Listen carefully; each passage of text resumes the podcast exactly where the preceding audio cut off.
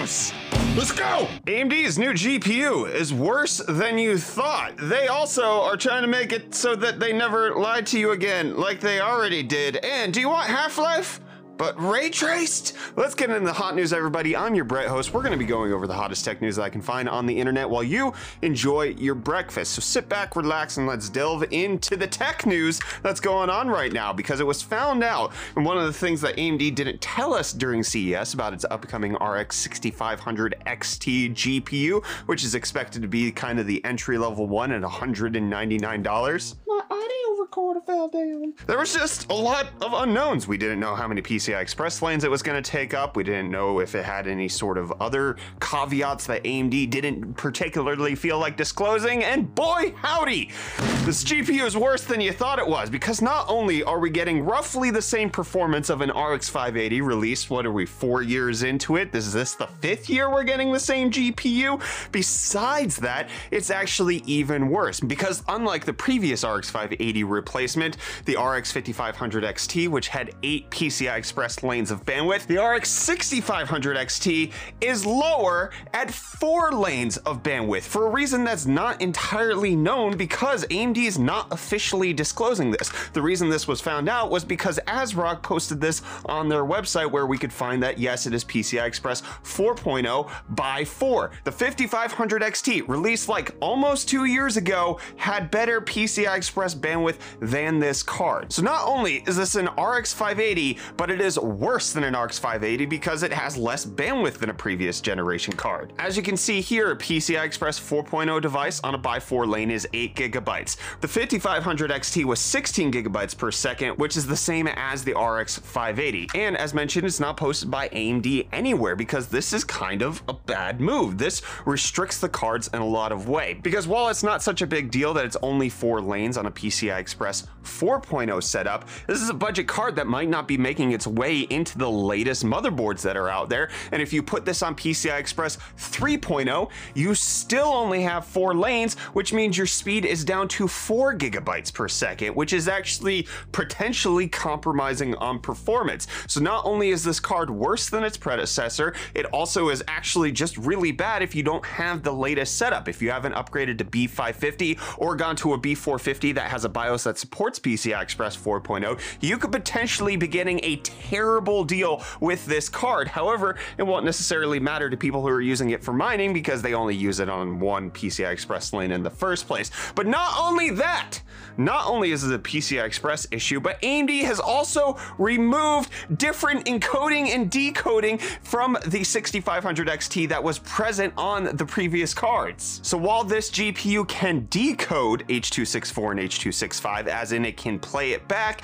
it cannot encode that, nor can it decode AV1 like all of the other RX 6000 series GPUs could, or the previous RX 5500 XT. So this GPU is bad all around. It's $199 price point, which is the exact same price point we got for the exact same performance four to five years ago. It is limited in its PCI Express bandwidth and it's limited in its actual use case features for somebody who might be wanting to build, let's say, a just basic Adobe Premiere Pro editing rig. You would not be able to use this for any sort of H.264 acceleration, which is just a bad call by AMD, at least as far as we're aware. Now, the AV1 and H.264 4 details are confirmed by AMD. The PCI Express 4.0 by 4 lane is not confirmed by AMD, but confirmed by a board partner. However, this just strikes me as a unnecessary GPU launch entirely. I actually think this is a worse PR move to put this card out because it is so hamstringed in a multitude of different ways.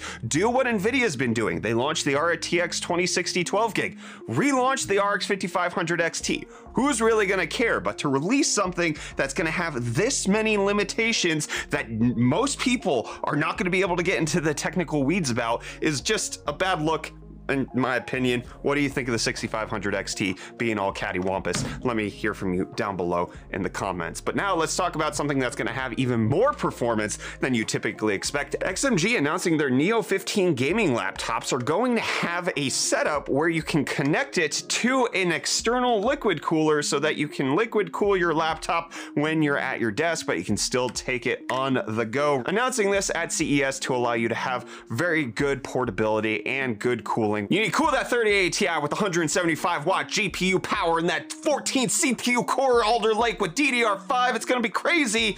I just have one exception with it, which is they say it's the world's first portable liquid laptop cooling. Um, my friends, I had a video out on this. How long ago? When this video release? June 25th, 2016 of a Asus GX 700 VO, which had a very similar setup with an external liquid cooled setup that you attached to a laptop, which, uh, so it's not the world's first. Come on, guys. Come, come on. It's not the world's first portable liquid cooled laptop, okay? I, you, you bo- look at this. Look at this young Brett schooling you on that. That's five years ago. Five and a half. Jeez. But something I wish I would have had five and a half years ago is better VR, and that's what Sony potentially will be giving uh, to us with the PS VR 2, and them announcing in a blog post all the details that you could potentially be expecting from this, including OLED displays, 2000 by 2040 pixels per eye, and frame rates of up to 120 hertz. And you got headset-based controller tracking, better sensory features, foveated rendering through eye tracking. I'm actually really looking forward to Sony's next generation of PS VR 2. They also also showed off a trailer for Horizon Call of the Mountain, which is a VR based experience of the Horizon world made by Guerrilla Games, which I'm actually really excited for. Hopefully, we get it this year. They say it should be on track for this year. I want it to come out this year. I so want this. The, the PSVR 1 is bad for a lot of different reasons. This sounds like it's actually going to be good, and it might be my VR headset of choice. But while you're trying to save up money for the PSVR 2, why don't you save it by buying PC parts at a discount by going to our website, UFD deals, which will be linked in the video description. Let's talk about the hottest tech deals that are out on the internet right now. In case you want a one terabyte PCI Express 3.0 SSD, Sabrent has their Rocket going for $85. Really good speeds on this, really good company. Love this one for 85 bucks. In case you're looking for 500 gigs, a little slower, Crucial has their P2 going for $43, which is $6 less than the 250 gigabyte version. That is a steal in case you're looking for 500 500 gig NVMe SSD to stick into your PC. In case you're looking to stick some visuals in your PC, the Elgato Camlink 4K is on sale for $106.21, which is about 23 bucks off in case you're counting. Speaking of things that are money off, let's get into the crypto stonks. Bitcoin up slightly in the last 24 hours, but down tremendously from the last time I talked about it. Bitcoin sitting at 41,698. As you can see, it's just been on a downward slope for quite some time. Ethereum up 1% on the day, but again, still down to 31.43. That's the closest I've seen it to three grand in quite some time. Dogecoin also down half a percent to be at 15 cents right now. The meme stonks recovering slightly on Friday. GameStop closing up 7.3% to be at 140.62. AMC closing up 2.36% to close at 22.99. But let's talk a little bit about crypto things because PayPal is allegedly exploring launching its own cryptocurrency in the version of a stablecoin, which just as a layman's explanation for you, it just means that the coin tracks one to one with the US dollar so that one US dollar is equal to one PayPal coin or whatever they're going to call it, with the senior vice president of crypto and digital saying that they're in the exploration phases of this and that they'll let everybody know if, if and when they move forward on it. But I just, I don't understand. Uh, maybe somebody can explain this to me. How is this any different than gift cards? That's like if it's only usable at this one retailer for this one thing, that is store credit. You get PayPal store credit. This is in game currency. If it's just based on a company, isn't this just the same thing as everything else that we've already had? Yes, it's on a blockchain. Yes, there's a ledger. But if it's the company who's controlling it, doesn't that make it centralized? And doesn't that make it legitimately exactly the same as everything else and not really differentiated. Like, am I just crazy? Or a lot of these implementations of what crypto is, is just money making schemes just reformatted. You just slap on the crypto label and then all of a sudden it's new and innovative when in reality it's like, no, we've we've had that for We've had that for a really long time, friends. Uh, you, you, NFTs in video games, that's just freaking microtransactions. We have, we've had those. You're still getting the money. You're not decentralizing it. It's not like I can transfer this to another game. Like, I still gotta pay Ubisoft. Freaking what? But you're not going to be able to pay Spotify for Spotify Hi-Fi because it's been indefinitely delayed. It was supposed to come out towards the end of last year, the higher fidelity version of Spotify. But now in a forum post, Spotify saying that uh, uh well, we'll get back to you on if it ever exists. Which I personally think is a better move than Tesla's move on full self-driving, where they're just saying, hey, it's going to be ready by the end of 2019 and 2020. And 2021. Listen, friends, this is the year of full self-driving being here, and Elon Musk so confident about that. He's raising the price on the actual package that you add onto the car by about two grand to make it cost $12,000 as of January 17th for, let me pose it again, a beta software that not everybody who has paid the money for it on their cars even has at the moment. But in case you want to get in line and you're in the US, the price is going to keep going, so you better get it now before it gets more expensive later later, eventually we're gonna have robo taxis on we're 2019, the year of the Tesla robo taxi. Believe you me, it's gonna be happening, my friends. And what did happen to some Hondas and Acuras is because of a 32-bit integer problem that's going on with several different computing systems out there. Uh, when we hit January 1st, 2022, that reset their clocks uh, to January 1st, 2002 because of the fact that uh, it just couldn't do all of that with the 32 2-bit signed integer. So this is going to have to be patched out by Honda and Acura with them stating that it might potentially autocorrect itself after August. And in case you need it fixed, they might have a way to fix it or they might not. Whether or not they will, is it really a pro? If you're driving a if you're driving a 2007 Honda CRV, do you really need an accurate date on your clock? I don't know.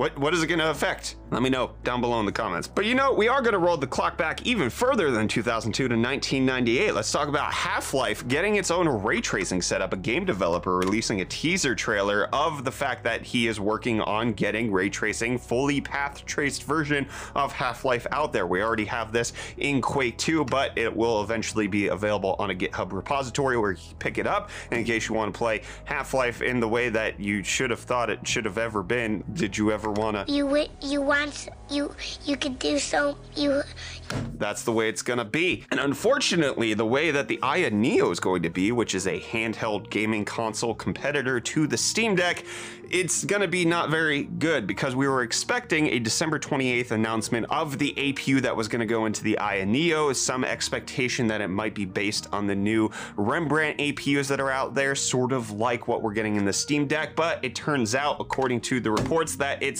not.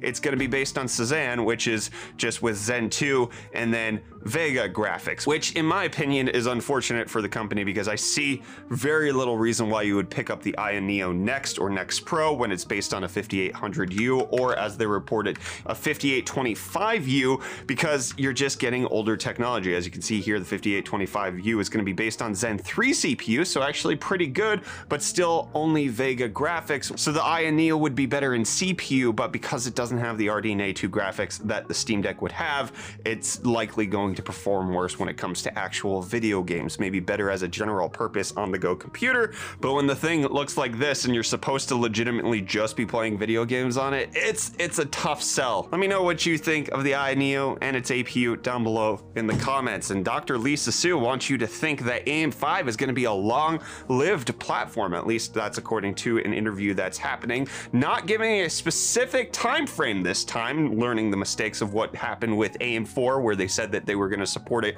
up to 2020, but that was only meant figuratively in that they're not going to support all motherboards to support all CPUs. And listen, it's the same socket, but just because you can't upgrade, hey, listen, you should have thought about that before you were broke and bought a B350 board, okay? How did you not, when we told you that your B350 board would be supported, why did you think it was going to be supported, okay? So avoiding that by just saying it's going to be a long-lived platform of a similar kind to what's happening with AM4. But additionally to that, in an interview with Tom's Hardware, AMD's corporate VP and GM of the client channel business discussed the fact that they are still actively looking of putting Ryzen 5000 series CPUs onto the 300 series chipsets, whether that's B350 or X370. There were plenty of X370 motherboards that could have supported this, like the Crosshair 6 Hero, and so the fact that it's not there is a pretty big deal. But him saying that, I know that this has been a topic that honestly gets a lot of attention and a lot of discussion within AMD. And I'm not joking when I say that. I've literally had three conversations on this very topic today. So they are still actively working on fulfilling the promise that they made to everybody. At least that was the general sentiment. I know that AMD fanboys and like AMD bros are just like, listen, you shouldn't expect it. All right, the the socket's still on B550. Okay, they did technically support it till 2020, and that means I'm technically right, which is the best kind of right. Except for it's not. It's just, it's a jerk move, all right? That's not what people were expected. That's not what they were sold, and it's just bad marketing by AMD on that front. Just like I think the 6500 XT is bad marketing by AMD. But what could be good marketing for me is the fact that we might be getting the Rembrandt APUs on desktop, according to that same interview. Not quite announced by AMD, but saying that there's the dynamics of what's going on with DDR5 being way too expensive, so getting that on the platform likely won't make a whole lot of sense. But there are some indications that the APUs might come onto the AM5 socket. We might get the Rembrandt APUs that were just announced for laptops onto desktops, and I will be there day one as it happens. Listen, I'll criticize AMD all day long, but I'm still gonna buy the products because I like I like the stuff they come out with. All right, I have a 5300G, I got a 5600G, I got a 5700G. All right, I like AMD's products. Sometimes they make the wrong call, especially in how they communicate things, and I also do that. I'm bad. I'm not saying I'm perfect, but I'm gonna stop communicating right now because this episode of Hot News is over. Thank you for sticking with me for the hottest tech news that's on the internet. I'll be back tomorrow for more tech news.